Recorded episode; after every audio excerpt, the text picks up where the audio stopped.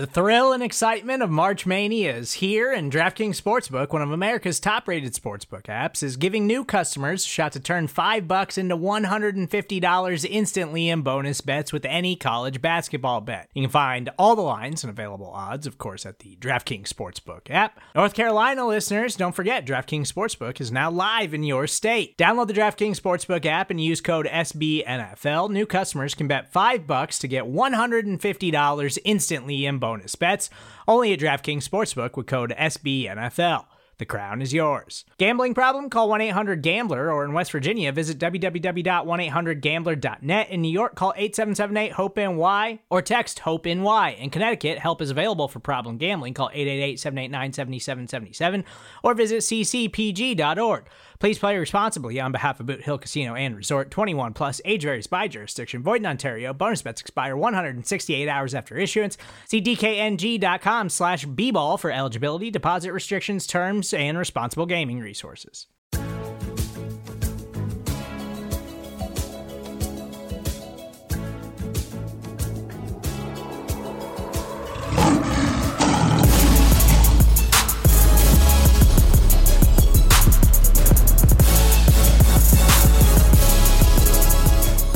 And welcome to First Bite, the Detroit Lions Pride of Detroit midweek podcast, where we are right in the middle of our Lions review draft series.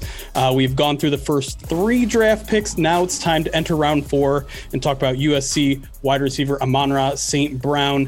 Before we get into all that, my name is Jeremy Reisman. I am the editor-in-chief over at Pride of Detroit and your co-host for First Bite. With me, and I know he was very eager for this episode, Chris Perfett is here. Former USC Trojan himself.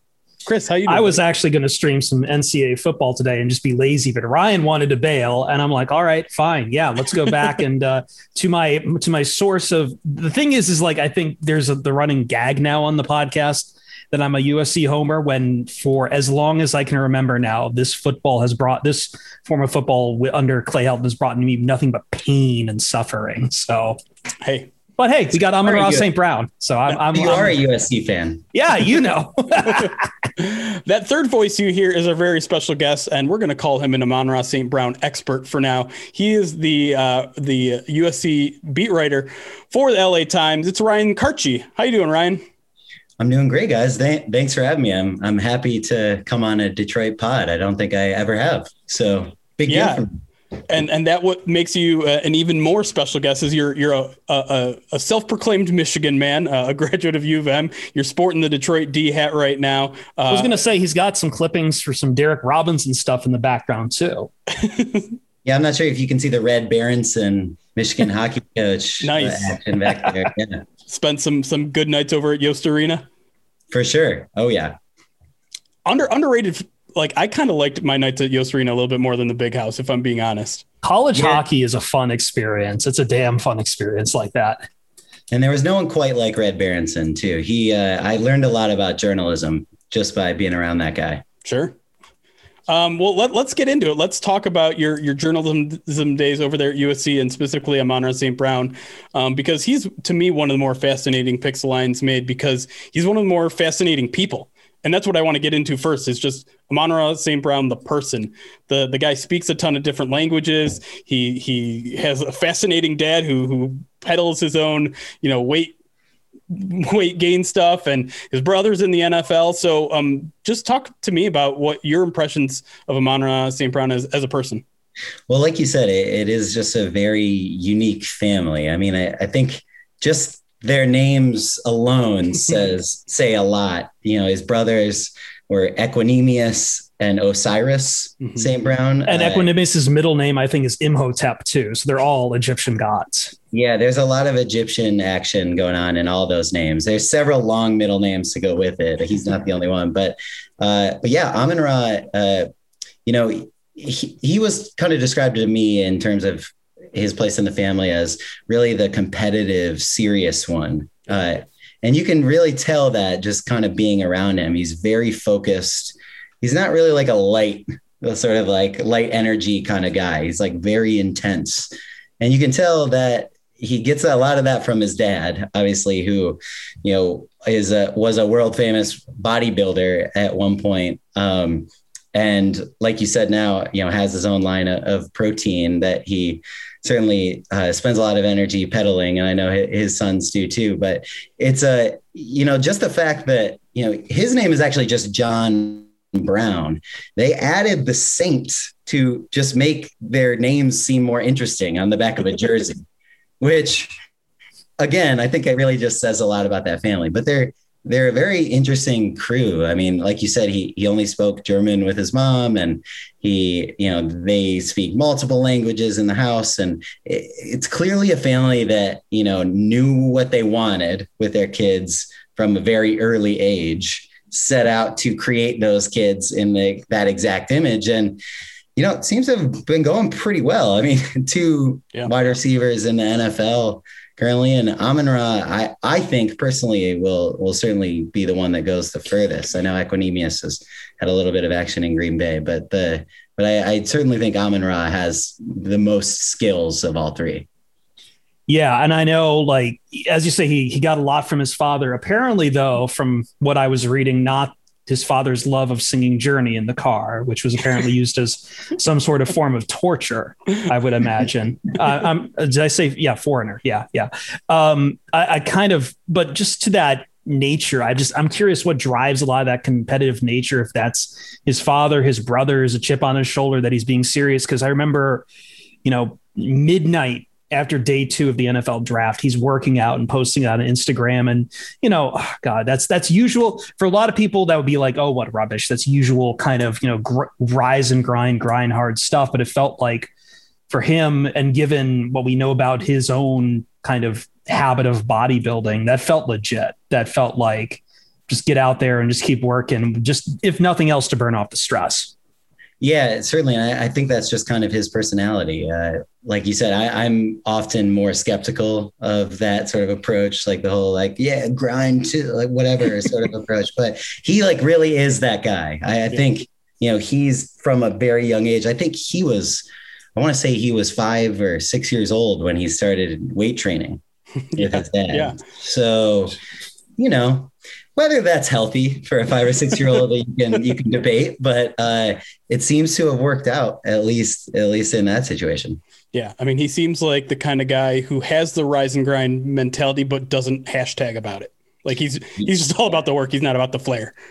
Yeah, no, he has never been someone who is like flashy in that sense. I know. Right. I thought it was a big moment for him last summer during the Black Lives Matter just protests and all of that unrest going on, that he actually made a big show of the fact that he went to a protest and like really took a stand on that, and was kind of talking more about social issues. And that was very rare for him because he was consistently like, football is it, I'm focused on this, that sort of thing. I thought that was interesting that he kind of took the time to step out of his comfort zone a little bit and talk about that. Yeah.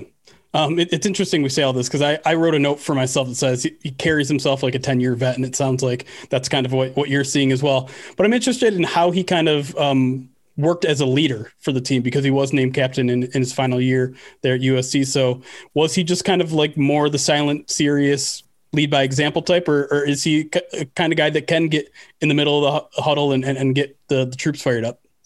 I would say he's probably more of the lead by example type, just for all the reasons we've been saying. You know, it's kind of been ingrained into him from the beginning.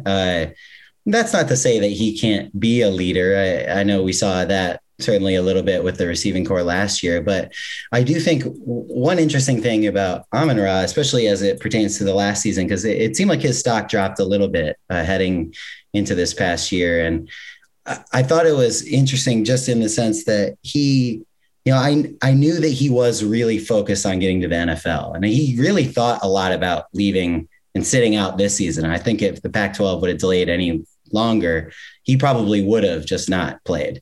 And I think a little bit of that sort of colored his performance at some points in this past year. But that said, I mean, you know, he was sort of the just the lead by example guy in that group. He was not where you see some receivers being flashy. That was not him in the slightest. And I think it was always just, he was programmed that he was going to go to the NFL when he was ready. And I know his dad's thought he's been ready for several years. But that certainly seemed to come to a head this year. But I did think that, you know, he showed clearly, especially with how his relationship with Keaton Slovis, they had a great relationship. Seemed like he was always kind of that reliable guy that Keaton could find. You know, he was always seemed to be open. So, I would say he's definitely more of a lead by example guy. That's something I wanted to bring up too, because he got recruited out of Mater Dei High School in Santa Ana with, originally it was JT Daniels, who was, you know, the quarterback at Mater Dei, who was the big splash name that USC recruited. I even remember him like being interviewed on AM 570 here in Los Angeles. And then, you know, Daniels gets hurt and then it's Keaton Slovis in. So like, was there, I imagine Amon-Ra kind of went to USC to keep playing with JT Daniels. Did he have to make any kind of adjustments there, or you just fit right in with Keaton? Yeah, I mean, he really did. And I think, again, it kind of speaks to just how he acts like that. It didn't really faze him that JT, even though JT was definitely one of his closest friends, it didn't really faze him that he was replaced by Keaton. And Keaton and him just really picked off, you know, right where JT had left off. And you almost, like, the word robotic kind of comes to mind a little bit when it comes to Amon-Ra. And I mean that in a good way, in the sense that, like, he's not going to be affected by his environment. He's just, you know, going to do the same thing no matter what. So maybe that makes him a great fit for the Lions, I guess. Maybe. Yeah. It almost seems like it may be a better fit for the previous regime. Oh, yeah, maybe. Yeah, like no emotions, don't show anything. But I mean, Lions need receivers. Yeah. So, sure. I mean, that's USC always, though, has a great crop of receivers. Always seems like it's what they pride themselves on. It's their star power. But what kind of really set him apart from the rest of the pack in that whole wide receiver core at USC? Well, he was just very polished, I thought. You know, he's not the fastest guy. You know, he's not the most like physical or most athletic. But, you know, in terms of his route running, in terms of just his reliability and consistency, I mean, there's a reason why he was such a presence as a freshman. I mean, he stepped in immediately and was arguably, if not the best, the closest second best receiver on the team. And I think that says all you need to know about him, because he can sort of rise to that level right away. He's not going to, you know, be super on one day and then off the next. He's had that consistency throughout. And I think that really just kind of gets back to his training. And I honestly, even aside from just the fact that I know the Lions as well as I do, but I just thought he was a perfect fit in that sense, just because he is kind of the later round guy that can step in right away. And I think he has the IQ to understand how that all works immediately. Now, whether his ceiling is as high as some other guys in this class, I think is a fair question. But yeah, I mean, just in terms of his polish and just his ability to get open, I mean, it's sort of, you know, it's not a great way of putting it, but like, he just has a way of finding his way open. And I think that showed just by the sheer amount of catches he had, no matter who the quarterback was. He was pretty much anyone's favorite target in any given year. So I think that certainly says a lot just about his consistency week in and week out. Yeah. And I think it's interesting you bring up the point that he could be kind of that immediate, you know, impact player for the Lions, not only because, you know, their depth chart isn't great right there, but because he is so polished and maybe those skills translate quicker. And it seems like the Lions knew that, because if you saw their latest, you know, behind the scenes draft video, they were talking about Amon-Ra on day two. Mm. And he was part of their plans, and they're like, we can afford to go defensive line early because this wide receiver class is deep. And specifically, they say that USC kid, and by all means, it had to have been Amon-Ra who they were talking about. So I think that's an interesting point. Was there a moment when he was, you know, fresh on campus, or maybe when you were fresh on the beat, when he stuck out, like just a moment that you're like, okay, this guy's headed to the pros? You know, it's tough because, and I think this past year, this is probably not the best example because he'd already been around for a while, but he had this game against Washington State this past year where it was just clear that no one could guard him. And Washington State tried to play zone against USC and they just absolutely torched them. And Amon-Ra was, the main beneficiary of that. He ended up with 4 touchdowns in that game. And just the way he took over that game was, it was just one of those moments where you're like, this guy is the best player on the field. That certainly comes to mind. And one thing I think, and I think I even mentioned it when I talked to you guys before, was that, there was a game in his sophomore year in which USC was completely out of running backs. And to open the game, they actually shifted Amon-Ra from the slot into the backfield and handed it off to him. And he ran for a 38-yard touchdown. And that run, I think, shows you all his skills in terms of ball skills. Like he jukes a guy, he spins around another guy, like he runs through contact. Like this is a guy who could have been a running back if he would have put on more weight and just been like, just trained differently, apparently from age 5, I guess. But, but yeah, he, in that game, he was one of their leading rushers and also one of their leading receivers. And he didn't even bat an eye. And I know they never really went back to that again. They got some of their running backs back, but the fact that he could just step in that week and immediately sort of know what he was doing, I guess, was just sort of a telling experience for me. Yeah, and that Washington State game, by the way, all 4 of those touchdowns came in the first quarter. Yes. Yeah. Yep. I think he had 5 catches and 4 touchdowns at one point or something like that. It was ridiculous. All right, let's take our first break. When we come back, we're going to talk a little bit more about his projection to the NFL, his fit with the Lions, and everything else that Ryan Kartje knows about Amon-Ra St. Brown. So stick with us on First Bite. We'll be right back.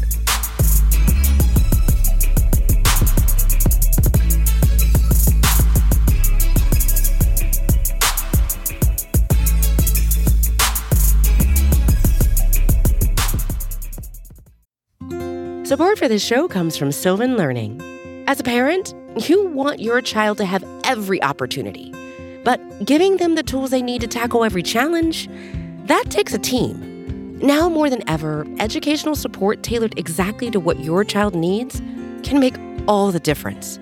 That's why parents have trusted Sylvan Learning for 45 years as the ultimate teammate in their child's educational journey, instilling in them a love for learning and a passion for reaching the next level. And Sylvan's Insight Assessment can identify gaps in learning and areas that could be of concern for your child. It's a 360-degree view into your child's learning that you can't find anywhere else and helps ensure that your child didn't miss something in school that might put them at a disadvantage in the future. And right now, it's the best price of the year at $29. Go to sylvan29.com to learn more and get your child's assessment for only $29. That's SYLVAN29.com. And we are back here on First Bite talking about Amon-Ra St. Brown, the Lions' 4th-round pick, here with Ryan Kartje of the LA Times, USC beat writer. Let's talk a little bit about his projection to the Lions. We covered his time at USC pretty well. I'm curious as to your thoughts on how he projects to the NFL. And I guess I'll start with my thoughts, simply because I remember trying to, scout him after the Lions picked him, look at his film, things like that. And the one thing that stuck out to me is he doesn't necessarily have any elite skills, but he's pretty darn good at everything. Do you think that's a fair assessment? Yeah, totally. I think that is probably the best assessment. I think that's I think that's why he fell. I mean, especially in a class of receivers that have a lot of elite skills, like the guy who is good at everything but not great. Certainly falls by the wayside, I think. And, that's when you try to, like, even when I've been asked about any standout skills, like I have a hard time sort of coming up with an answer because the answer really is just that they're all kind of a part of the product, right? Like he's not missing anything. And I guess maybe like top end speed would be the one thing that, he doesn't necessarily have, but the way he makes up for that, like, he is quite good at, like just his route running and just the damage he's able to do just in the intermediate area. I think that sort of thing translates right away. As long as you know he's not the guy that you send on a fly route, then like if you know how to use him correctly, then he can be used like pretty well to like in any position. I know you mentioned like the slot a little bit, like I certainly think that position is kind of takes advantage of his skills a little bit more, but he can play on the outside too, as he showed this past season. Yeah. I know a lot of Lions fans kind of look at him as a slot receiver. And I even remember on draft night, some people asking like, why are we taking this guy when we've already got when the Lions already have Quintez Cephas? But as you say, I think he's just, he's more than just a slot guy. He's more than just a big body in the slot. He's got kind of everything. Yeah, definitely. And he played, both inside and outside when he was at Mater Dei and, did damage from both. And I know USC just happened to have Michael Pittman, right, for a while along with Amon-Ra, and they didn't necessarily, and, Michael Pittman is very prototype outside receiver. So it made a lot of sense to keep him there. And I do think, I think like our perception of how that works is changing a little bit more than it was at one point with football. Right. So, USC's slot receiver when Amon-Ra moved to the outside is Drake London at, 6'5" and 240 basically now or something like that. So it doesn't really matter the body size, but like he moved to the outside and that's where he had his big game against Washington State. And I think, I'm sure he'll get asked about it, but when we asked him about it before, he would get kind of annoyed by the idea that he was sort of pigeonholed into just a slot position. I think that's because, he worked a lot on trying to be that outside guy. Now, would I put him outside like right away? Probably not. I think I would start him on as a slot receiver. And I think that's arguably where he did his most damage at USC. And there's a reason, again, why his second year was a little bit better than his third year. And I think that has something to do with it, but he's certainly capable of playing either. That's interesting. It kind of all plays into that kind of chip on the shoulder mentality that seems like he has. So yeah, that's interesting that he probably thinks he'll be more of an outside or can be more of an outside receiver than advertised. And we know so little about the Lions scheme right now that maybe we see that a little bit. I think you're right though, that he's probably headed to more of a slot role to begin with, especially since the Lions kind of have a 1 and 2 guy that'll probably be on the outside. Let's talk a little bit more about his specific skill sets. Is there something specific that he does that you think will translate particularly well to the NFL? Because a lot of things don't hold up necessarily in the NFL with a whole new level of skill. Is there something that you think for sure will still persist with him?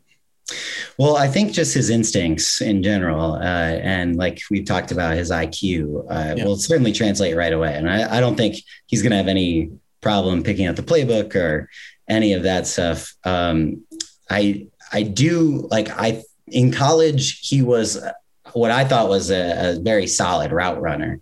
And I think that was, when you see so many guys, especially at the collegiate level, just have very little idea how to run a tight route, like just the fact that he could consistently do that, even as a freshman on, it was pretty clear he's trained a lot with that. So I do think that, and sort of just that short area quickness will probably translate right away. And again, I think it's really just a question of how the Lions decide to use him, how much we get to see that. And I do think though, that I'm sure that will be one of the compliments that's paid to him sort of right away. It's that, he's able to pick it up immediately. Like he's sort of a crisp, like clean player.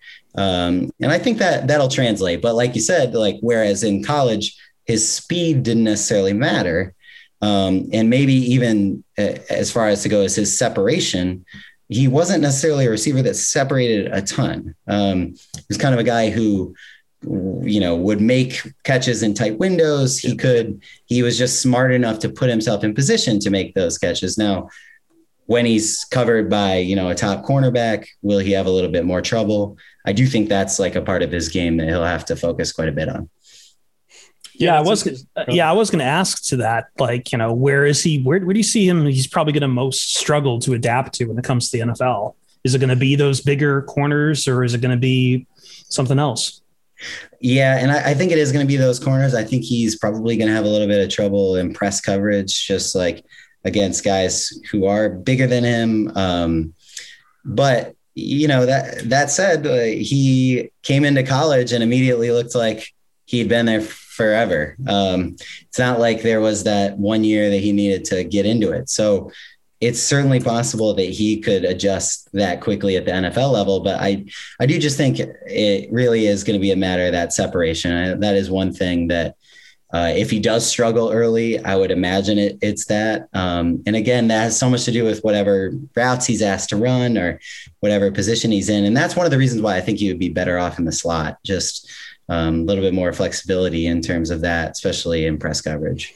Yeah, that's an interesting point too, because I look at his play and it can be physical at times. Like that is a guy that is unafraid of contact, and but in college you don't really see a lot of press coverage, and so that's that's something that we just don't really know if he has the skills to beat. I think he has the mentality to potentially beat press coverage, but does he have the skill set? Does he have the physical tools?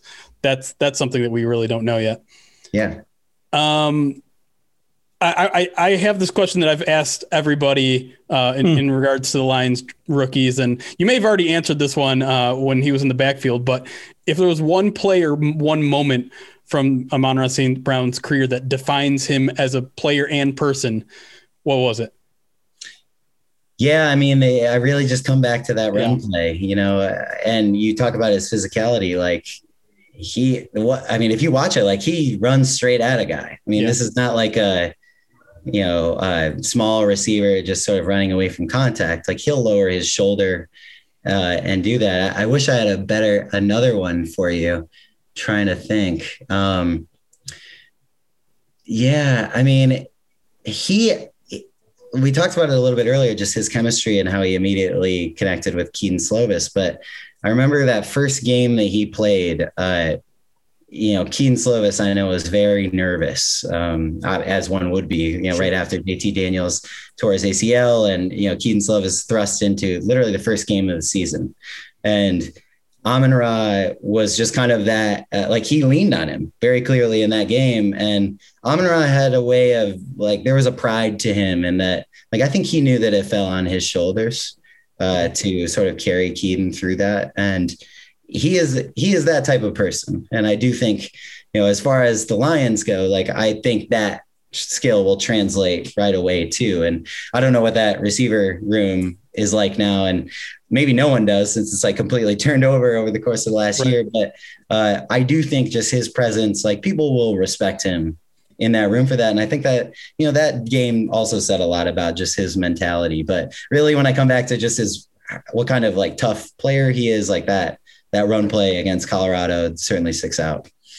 Someone to lean on would definitely seem like probably in the profile of Jared Goff. That does sound just a matter of that, if it's that or Quintez Cephas or why, I don't even know who the third wide receiver is at this point. I'm just Tyrell Williams. Williams, I guess. Yeah. Airman, it's... I know a lot of people, especially, the fact that I actually covered the Rams for a couple of years and was there when Jared Goff was drafted. And so I spent a lot of time around Jared Goff, and Amon-Ra, I think in a best case scenario, people would love to hear that he might be a Robert Woods type.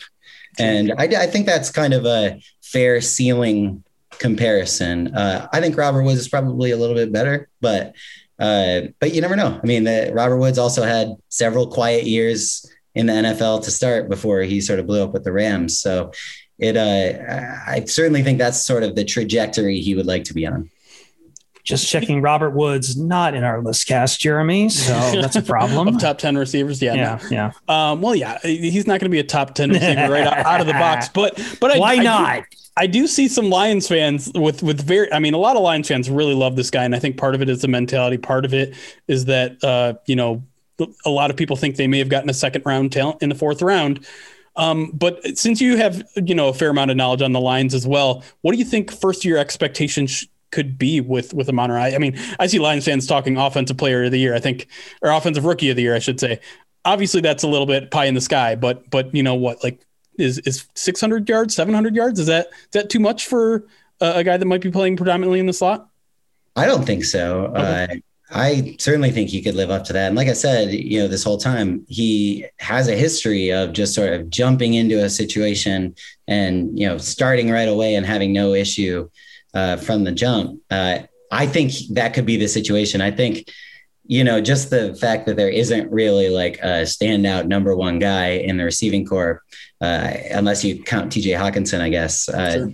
sort of lends itself to that. And I think, I don't know, he sort of strikes me as someone who will not have like a big, like many big games, but will always sort of be there reliably. And, you know, he has proven that he has the ability to be sort of a red zone threat. I think that's one thing that I would like to see more out of him in the NFL. That might be a little harder to translate, but I wouldn't doubt if they were creative enough, you know, in the red zone that he's the type of guy who could take advantage of some, you know, some nifty routes and some shifts that, you know, would put him in a good spot. And I think he could develop into that in a similar way that Robert Woods is. All right. Last one for me. Just kind of to wrap things up, is there anything you think Lions fans should know about Amon-Ra St. Brown that they might not know, or just kind of like maybe give a pitch, an Amon-Ra St. Brown pitch to the Lions fan base? Yeah. I mean, I think we covered most of it, but the one thing that surprised me most, and I'm sort of with Lions fans on this, in that I was quite surprised that he lasted as long as he did. And I think if he would have been able to go to the NFL after last year, I think we would have been talking about a second round pick probably. And I thought it was interesting. One of USC, official who works with USC also used to work with John Dorsey when he was in the NFL. And he actually was texting with me as this happened and told me that, kind of like you said, that they had their eye on him for a while and that he sort of fit their system perfectly. And I, like, as much as I know about the Lions offense as it stands right now, like, it certainly seems to me like he is the type of guy that would fit in well. And like we've sort of referenced, like, he has that very Detroit feel to him. There's a chip on his shoulder. He's going to be a type of guy. He's not going to complain ever. There's no like diva-ness to him at all. Yeah. You're never going to get that. So I think he will fit in well with Detroit. I think he'll endear himself just to the fact that he, you know, has potential and is not like, is someone Lions fans can get excited about because we don't necessarily know what his ceiling is compared to maybe some of the other guys that are on their team. And I think, you know, if he continues at the pace that he's at, like, I don't doubt that he could be a receiver that, you know, has 1,000-yard seasons. Do I think he's a number one guy in the NFL? Probably not, but I do think he could be a very productive number two if there was that number one guy that could step up. And if he was your number three in an offense going forward, I think that, you know, you're in a good spot. I love that. Dropping some sources there at the end to get the Lions fans fired up. That's Ryan Kartje from the LA Times. Hold up. Oh, you got one more for me? I was going to say, I haven't had enough weird stories about Amon-Ra St. Brown and his family. I'm imagining if you got to see anything else with like, just, I don't know. Cause I imagine when he's like, I imagine in my head, I want to believe that a lot of his chip came from having to deal with listening to Foreigner growing up. But I'm just curious with that, again, besides just the competitive, like, do you see anything from that family dynamic, anything that was just, I don't know, more of a character for these guys? Well, their dad has enough character for all of them. I think he sort of like sucked that, like, he hoards the character of the family. And so we might see him around Detroit sometime. Oh, you'll hear him. He's a fun guy. Is it fair to say he gives off like LeVar Ball energy? There was actually a story a while back that was kind of like, oh, this is the Ball family of college football. He's not as much bravado, I would guess. Okay. Like, I don't think he has the negative connotations of LeVar Ball here. Yeah. Not as much for that. Maybe in terms of like selling his products, they're similar. But no, John Brown is an intimidating guy. I'll say that. And I think you can see sort of the intensity and where it comes from and how they're the most similar in that sense. Have I shuddered a couple times when John Brown called me after I wrote a story about his son? Maybe. What's that phone call like? Well, like what's the first words out of his mouth there? What is it like? It's like Ryan. Like, yeah, it's usually there's not usually a meeting. He just kind of jumps into it. But he is certainly someone who I will say, if you wanted like an unvarnished take about Clay Helton or something like USC or like USC is not playing my son enough sort of thing, you could get that from him if you wanted it. But he is certainly someone you want to have on your side, you know? You had my curiosity, but now you have my attention. But yeah, he's quite a guy. But he certainly, I mean, it's rubbed off on his sons in the best possible way, I think. And it certainly worked for Amon-Ra, and it's not a like LeVar Ball sort of meddle with your life sort of situation. It's yeah, maybe you did start him as a 5-year-old doing curls like that. Sure. Like maybe that's a little overkill, but you know, I think John Brown would say it worked. Yeah. So what's the harm? The results speak for themselves. Yeah. Again, that's Ryan Kartje, the USC beat writer over at the LA Times. Ryan, if you want, I'll give you a minute here to plug your stuff where the people can find you if they want to read more about USC or whatever you. I mean, since you're a Michigan man, maybe you got some Detroit takes on your socials. Well, I try to limit the Michigan takes mostly because. USC fans already don't love the fact that I went to Michigan. Fair. So I don't know what they have against Michigan people, but I actually think the two programs are very similar. So I don't know if that's good praise. Oh, I mean, that's not praise for either team. No. I mean that in the best and worst way. Put it that way. But yeah, no, I definitely check out latimes.com, any of our coverage on USC, and you can follow me on Twitter at Ryan_Kartje. It's Kartje.